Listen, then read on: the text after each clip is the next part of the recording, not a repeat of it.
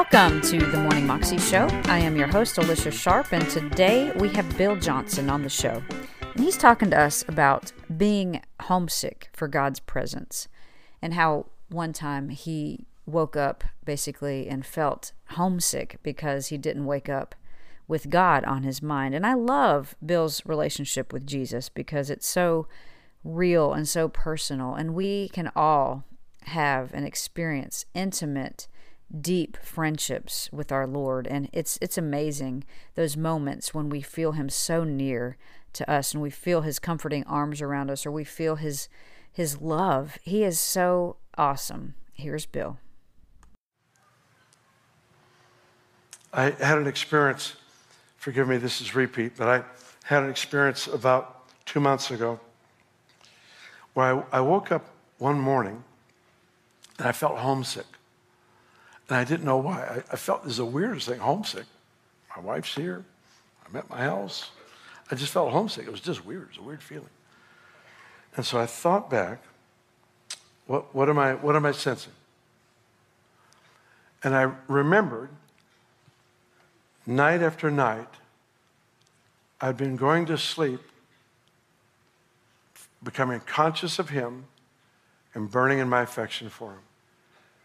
And what would happen is I'd wake up to use the restroom, or uh, Beni or me, one of us would turn over, and the other would wake up. And, and in, in that moment, I just immediately just turn my heart back to Him. Turn my heart back to Him. Turn my heart back. Get up in the morning. I'm already burning in affection for Him. I'm, I'm already aware of him when I get up, you know.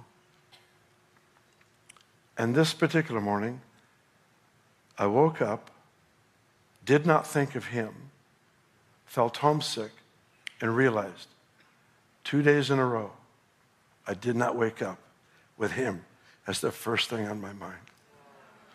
And I realized such a, a momentum had been created in the previous couple months. That not having that one simple little moment where you wake up conscious of God, not having that, I just, oh, oh I just felt homesick. I, and I realized that's home. He's, he's home. He's home.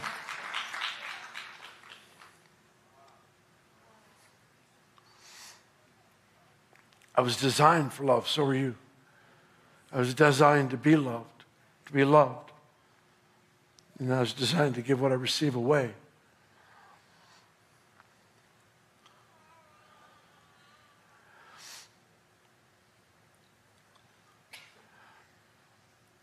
As we become more impacted by the love of God, our eyes begin to burn like His eyes and you look into the eyes of another person, if you have nothing but compassion and deep interest for their well being. And it may be a moment, it may be in a store, it may be greeting somebody behind you in a meeting like this. But it's a moment that's genuine and real and it's marked with eternity because we are alive with the love of God because He first loved us. Everything about us is designed for love. It's interesting to me that about the human body and how God designed us. He said in Hebrews 5:12 he says, "Though by this time you ought to be teachers, you need someone to teach you again the first principles of the oracles of God. You have come to need milk and not solid food." Everyone who partakes only of milk is unskilled in the word of righteousness, for he is a babe. So, what do we have here? The word of God is divided into two categories in this passage milk and the word of righteousness. Let me rephrase it milk and meat.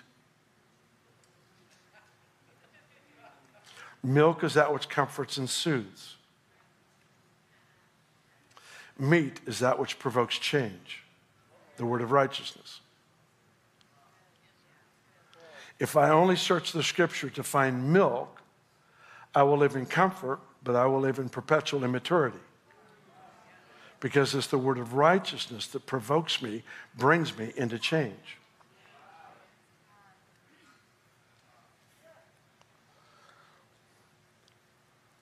Unskilled in the word of righteousness, for he is a babe. Solid food belongs to those who are of full age, that is, those who by reason of use have their senses exercised or trained to discern good and evil. Senses, physical senses, smell, sight, hearing, touch, taste, the senses that we have actually were designed in us to recognize God. In Hebrews 5, the writer of Hebrews basically said, having your senses trained to discern good and evil is a requirement to be a teacher. For though you ought to have been teachers by now, and then he goes on to describe they don't have their senses trained.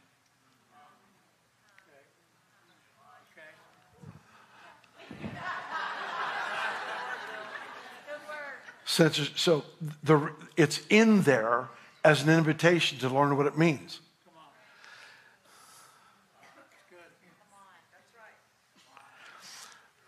I've only had this happen once in my life, but it was, I, I look forward to happening again. Beni and I were driving from Weaverville to Redding in our little Toyota Corolla, hatchback, five speed. Thought we were kings of the entire earth with this brand new car who had AM, FM, and a cassette deck. Mm-hmm. Mm-hmm. Yep, yep. And we're driving from Weaverville to Redding. And we began to just sing in tongues, sing in the spirit, worship God as we're driving. Eric and Brian in the back seat. Leah wasn't born yet. And uh, we're just driving to Redding. And all of a sudden, this, this fragrance filled the car. And I, I thought, man, flowers. So I looked outside and I went, oops, it's November. There's no flowers. And I remember as we got by the Lewiston uh, exit there, this fragrance filled the car. I didn't want to talk about it because I didn't want to jinx it. So we just began singing. And this is, this is actually how it happened. We're just driving, and I'm singing, Beni's singing. I don't know if she's experiencing this or not, but I don't want to mess it up by having a conversation. So we're just singing, worshiping God. And all of a sudden, I could taste it. It was exactly like granules of sugar put on my tongue. I'd taste, we'd sing some more. This fragrance filled the car, we'd sing some more. Right? I'd stop and taste. I don't know what it means. I, I don't ever ask questions on. Uh, I, I don't ask questions like that anymore. What does this mean? Because I never got any answers. So it's, it's better for me just to embrace mystery and go, this is awesome. What, what does it mean? I'm clueless and I like being clueless. Just to enjoy Jesus, we got down by Whiskeytown Lake and I said, honey, did you smell? She goes, yeah, did you smell that? And, and we just enjoyed this fragrance of the Lord. See, in heaven, everything has fragrance, everything has sound, everything has light. There is this intensely glorious harmony and melody woven into everything that exists in heaven. Everything. There's color, there's beauty, there's sound, there's light, there's brilliance, there's everything has divine purpose. Everything. There are colors there that have never been thought of here. There are sounds there. I think worship leaders more and more are going to be hearing glimpses of sounds, melodies there that God has kept hidden. You could put a computer program together that could discover every possible melody, and God would hide it from that computer. See, I think it's the ambition of all of our worship teams. We're, we're learning to hear. We're learning to hear sounds that maybe nobody has heard before. Some of those are to be recorded here, some are just to be heard and left. I think whenever Jesus spoke, it says, he only said what he heard the Father say. So there were things being spoken in the heavenly realm, Jesus heard them and he spoke them. And constantly, it says, people were stunned by the words that came out of his mouth. We've never heard teaching like this before, they would say. Because he was, he was hearing a heavenly sound. And when he spoke it, it recalibrated the hearts of people. All of a sudden, people just began to adjust whatever they needed to adjust to make sure they were in line with what God is saying. We're not convincing people of a Christian philosophy. We're introducing them to love. We're introducing them to the one who is perfect, perfect love. That was Bill Johnson, and you can find that clip on YouTube if you search under Bill Johnson Homesick for God's Love. You can also find out more information at his website, bjm.org. Hope you have a wonderful day today, and I will see you again tomorrow. God bless.